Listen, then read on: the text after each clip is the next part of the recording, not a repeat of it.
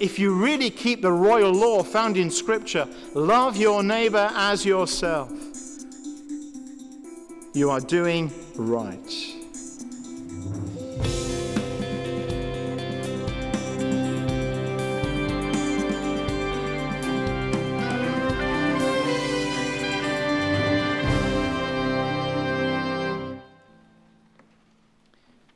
Heavenly Father, speak to us now and lead us to repentance, to persevere in faith, and to a genuine love for our neighbour, for Jesus' sake.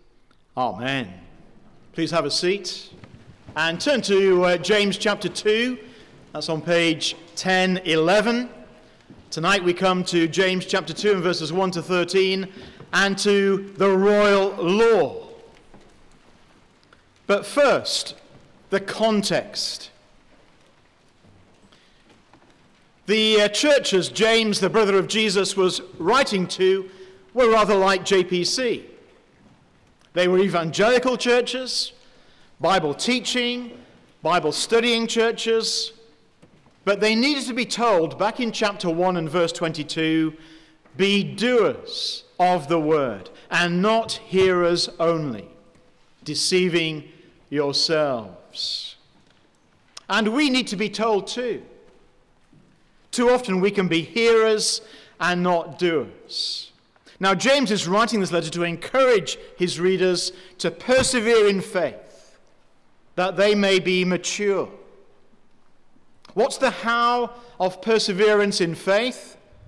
Well, verse 22 again be doers of the word and not hearers only, deceiving yourselves, hearing and heeding the word of God in the power of the Holy Spirit, putting God's word into practice in Christ's strength. For as we'll see next time, faith without works is dead. Genuine faith in Christ leads to good works. We're not saved by works, but we are saved by grace through faith in Christ for good works, which here is to love your neighbor, which is everyone, as yourself, whether they're rich or poor, which is the royal law. We've already seen this back in chapter 1 with regard to true religion. We're not to be worldly, but godly. And a godly response to the poor is not optional for a Christian, but essential. Look at verses 26 to 27 of chapter 1. If anyone thinks he's religious and does not bridle his tongue, but deceives his heart, this person's religion is worthless. Religion that is pure and undefiled before God the Father is this to visit orphans and widows in their affliction, and to keep oneself unstained from the world. James is not saying that doing those things makes you a Christian. Neither is James saying that those things in verses 26 to 27 are the sum total of a genuine Christian discipleship. What he is saying is that if they're missing, our genuineness as Christians is in question. The former Wimbledon uh, finalist, Agnieszka Radwanska, proclaimed in 2011 that she was not ashamed of her faith in the Lord Jesus and that she wanted to set an example to young people. She was pictured on the tennis court, standing next to the name Jesus written out in tennis balls. This year, apparently, she posed nude in a US magazine. The two don't go together. She is deceiving herself. We're to keep ourselves unstained from the world in the power of the Spirit but very importantly, also in this way by looking after orphans and widows. And that little phrase really stands out here. Yes, Christians must support gospel work because no one else will. But, verse 27, we must also look after the poor. And the ideal is to do both together to show God's love for the whole person as we'll see, we must not show favoritism by only ministering the gospel to the relatively wealthy, to those in our own comfort zone, perhaps, but to everyone, St. Joseph's really is an amazing and right opportunity to love our neighbor as ourselves. And at the start of chapter 2, James continues with another ungodly response to the poor, which is favoritism towards the rich. But that's part of a wider principle which James reminds his readers of in verse 1 of chapter 2. Have a look at that verse. My brothers, show no partiality as you hold the faith in our Lord Jesus Christ, the Lord of glory. Hearing and heeding the word of God means that Christians are to show no partiality, that we're to have no favorites. Instead, we're to love mercifully. We're to love our neighbors as ourselves. You see, as verse 1 makes clear, showing partiality or favoritism and having faith in Jesus Christ cannot coexist. It's like oil and water. You cannot mix them. But often we think that we can mix faith and favoritism. Whether it's our attitude to those who are important in the world's terms or by going around in cliques. But God says no. It's not possible to mix faith and partiality. God does not show favoritism, and neither should his people. Deuteronomy chapter 10, verses 17 to 20. For the Lord your God is God of gods and Lord of lords, the great, the mighty, and the awesome God, who is not partial and takes no bribe. He executes justice for the fatherless and the widow and loves the sojourner, giving him food and clothing. Love the sojourner, therefore, for you were sojourners in the land of Egypt. You shall fear the Lord your God. You shall serve him and hold fast to him. God is not partial. In Acts chapter 10, Peter declares that God shows no partiality. The gospel is for all. Gentile disciples of Christ don't have to become Jews first. Verse 34 of Acts chapter 10. So Peter opened his mouth and said, Truly, I understand that God shows no partiality. But in every nation, anyone who fears him and does what is right is acceptable to him. John chapter 3, verse 16 states, For God so loved the world that he gave his only Son that whoever believes in him should not perish, but have eternal life. And in Colossians chapter 1, verses 28 to 29, Paul says, Christ we proclaim, warning everyone and teaching everyone with all wisdom, that we may present everyone mature, or better, perfect in Christ not just potential leaders. Yet we can so easily show favoritism. We can think, often based on outward appearance, that such and such a person will never become a Christian, so I won't bother with them. Or that, Christi- uh, that a Christian could be hard work, so I'll steer clear of helping to disciple them. Maybe you just become part of the supposed inner circle in church and now you're in, you want to make it hard for the next person to join. And then it becomes very difficult for newcomers to break into the church and to make friends.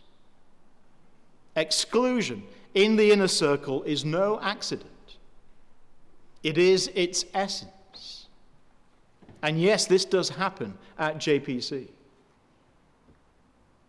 But why? Is it just what we do? Why do we forget that God doesn't show partiality, and so we're not to either? Why do we forget that if we're trusting in the glorious Lord Jesus Christ, that we're not to show favoritism? Well, let's have a look at the illustration given by James in verses 2 to 6. For if a man wearing a gold ring and fine clothing comes into your assembly, and a poor man in shabby clothing also comes in, and if you pay attention to the one who wears the fine clothing and say, You sit here in a good place, While you say to the poor man, You stand over there, or sit down at my feet, have you not then made distinctions among yourselves and become judges with evil thoughts? Listen, my beloved brothers. Has not God chosen those who are poor in the world to be rich in faith and heirs of the kingdom, which he has promised to those who love him? But you have dishonored the poor man. James imagines a scene in one of the churches he's writing to. Into the 6:30 service comes an obviously rich man. And in comes an obviously poor man. And the rich man gets the better treatment because he's the, in quotes, more important neighbor, the easier neighbor to love, perhaps the more rewarding neighbor to love. Now, we would never do that, would we?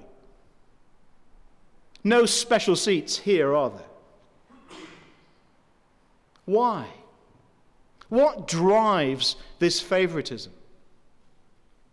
Well, the hope of favor. We hope we'll gain favor from those we show favoritism to.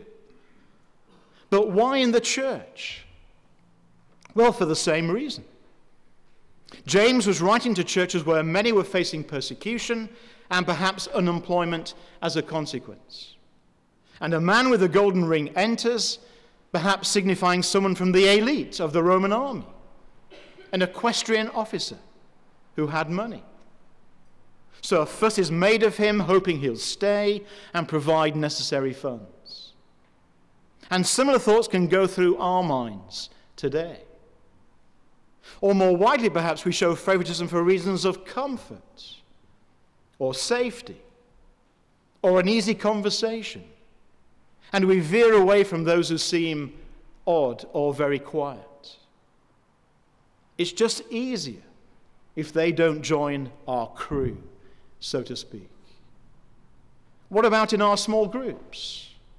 Who do we sit with in those? Who do we invite to lunch from those? Show no partiality as you hold the faith in our Lord Jesus Christ. Who gets a say at JPC? Well, I've no reason to think that this is actually the case, but uh, we must uh, guard against it being those with money. And sometimes we can all like to be around those who have an important role. Then there are those who may feel they've missed out on having a say, or feel outside the in crowd who then gather together and grumble together. And it becomes another inner circle, this time an inner circle of envy. Show no partiality as you hold the faith in our Lord Jesus Christ. So, why does James give such a strong prohibition to partiality? Because, verse 4, favoritism is incredibly serious. It is evil. So, what are the reasons why the sin of partiality is so serious? Well, one, as we've already seen, it is inconsistent with faith in Christ. Verse 1. When you consider what Jesus did, what Jesus taught, how Jesus behaved, and who he died for, there is no justification for favoritism. It is not compatible with faith in Jesus Christ. Two, it makes us judges with evil thoughts, verse 4. James is saying that the treatment we give to people in this way depends upon our thoughts about them. This is unsalting and dishonoring to them and to God. You're making judgments you've no right to make, says James. It is evil to show partiality.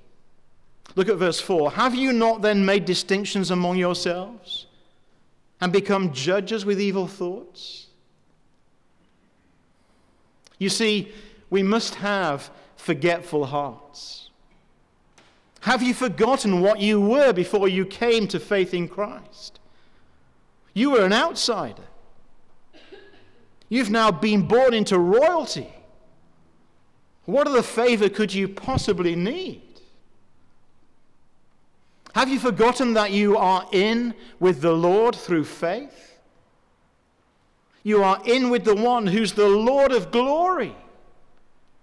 You have a friend in high places. What favor can you hope to gain from showing favoritism that can compare with that? Have you forgotten that it's the rich who are dragging you into court, says James? Don't set aside God's good purposes for you in the foolish pursuit of earthly favor. Only one rich man came into this world for your favor Jesus Christ. Again, think of what you were when you were called. God chooses the outsider, the favorless, the foreigner, the poor, the spiritually poor, the criminal. God wants to spend eternity with them. And often we can't even spend an evening with them. This should jolt us. And have you forgotten that in Christ your cup overflows? Look at verse 5. Listen, my beloved brothers, has not God chosen those who are poor in the world to be rich in faith and heirs of the kingdom, which he has promised to those who love him? God deliberately calls many people, many poor people to himself to overturn our worldly value systems. In the world, if you're rich, you're important. If you're rich, you're in. You have access to things, to places, to people, to opportunity. So God deliberately calls lots of poor people to show the world that our riches and ladders of importance cut no ice with Him at all. The only way in with God, the only access to being one of God's people, is to admit our spiritual poverty and come with everyone else to the cross of Christ for mercy, where the ground is totally level. And James says, How dare we unlevel the ground again and accept and love one another preferentially? No, verse 8. If you really keep the royal law found in Scripture, love your neighbor as yourself, you are doing right. And we're not to narrow down that definition of neighbor to our rich neighbor. Our neighbor is everyone, poor and rich.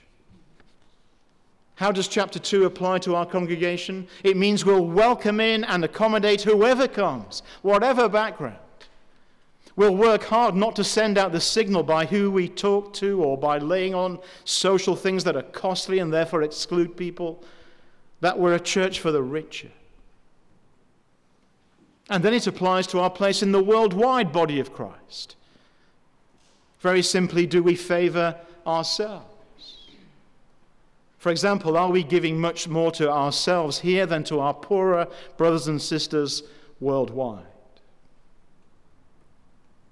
Three, partiality is wrong because God makes no such distinctions. Verse 5. God is not a respecter of persons. When we engage in the kind of behavior James describes, we're not acting as God's children. Four, it dishonors the poor man. Verse 6. Why should we dishonor someone simply or merely because of their low income, their low financial status? The answer is we shouldn't.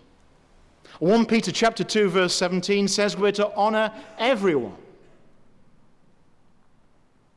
5 it makes no sense when you consider as a class the rich were those who oppressed Christian believers verse 6 and 7. Are not the, the rich the ones who oppress you and the ones who drag you into court?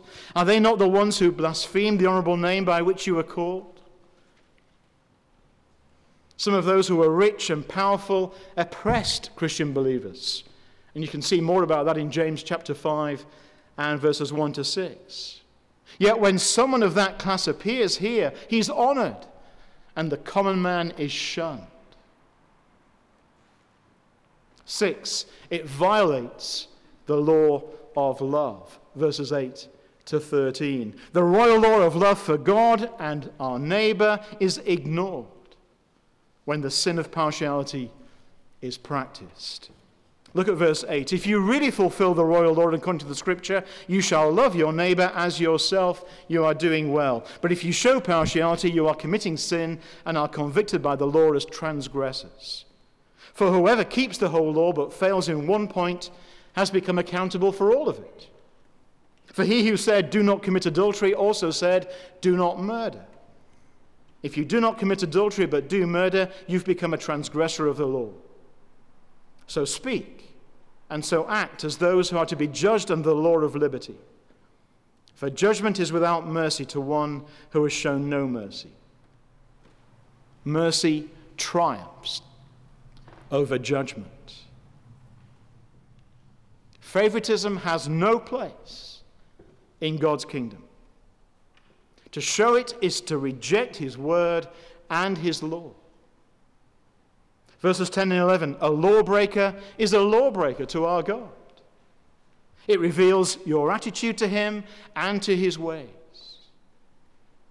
You see, verse 12 if we're trusting in Christ, then we've been free to live by the law of his kingdom, to live by the royal law, free to live in a whole new way, freed from the fearful pursuit of inner circles, of in crowds, and from playing at favorites, and filled with his favor. Free to love without fear of the cost with no expectation of favor in return. Who needs to hear that tonight? Surely our witness to Tyneside would be radical if we heeded this simple command. Wouldn't it be wonderful if people looked in on us as a church family and saw this royal law and kingdom at play? That there's no favorites here. Why? Because we're all royalty in Christ. And we're the ones who follow the way of the King. How compelling would the invitation to come and meet our King would be? The only King who came into this world, who picked up his crown and laid it aside to bring you and me favor. God's love is free for everyone. And God commands us to love everyone. So don't show favoritism. Don't treat others according to outward appearance. For if we claim to be followers of Jesus, we must do what pleases him.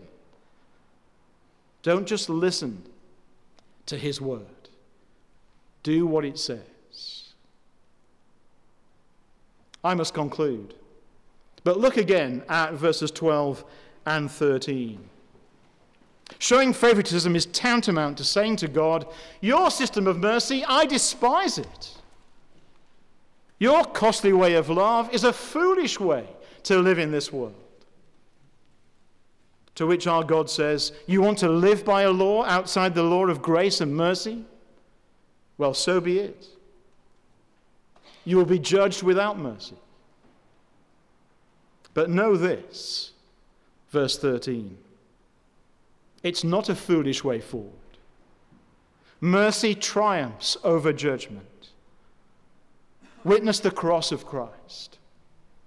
Even now, those of us who are believers but who forget our glorious Savior, Savior and his inter- inheritance, the bankruptcy of the favoritism system of the world, those of us who play at favorites, come these very precious words indeed.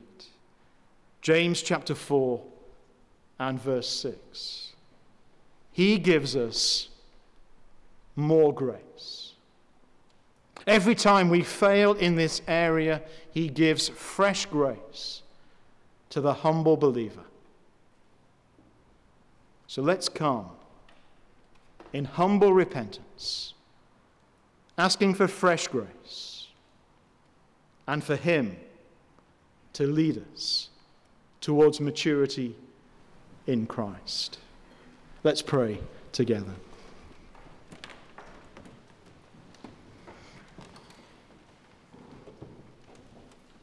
And just a moment of quiet as we ourselves respond to God's word in prayer.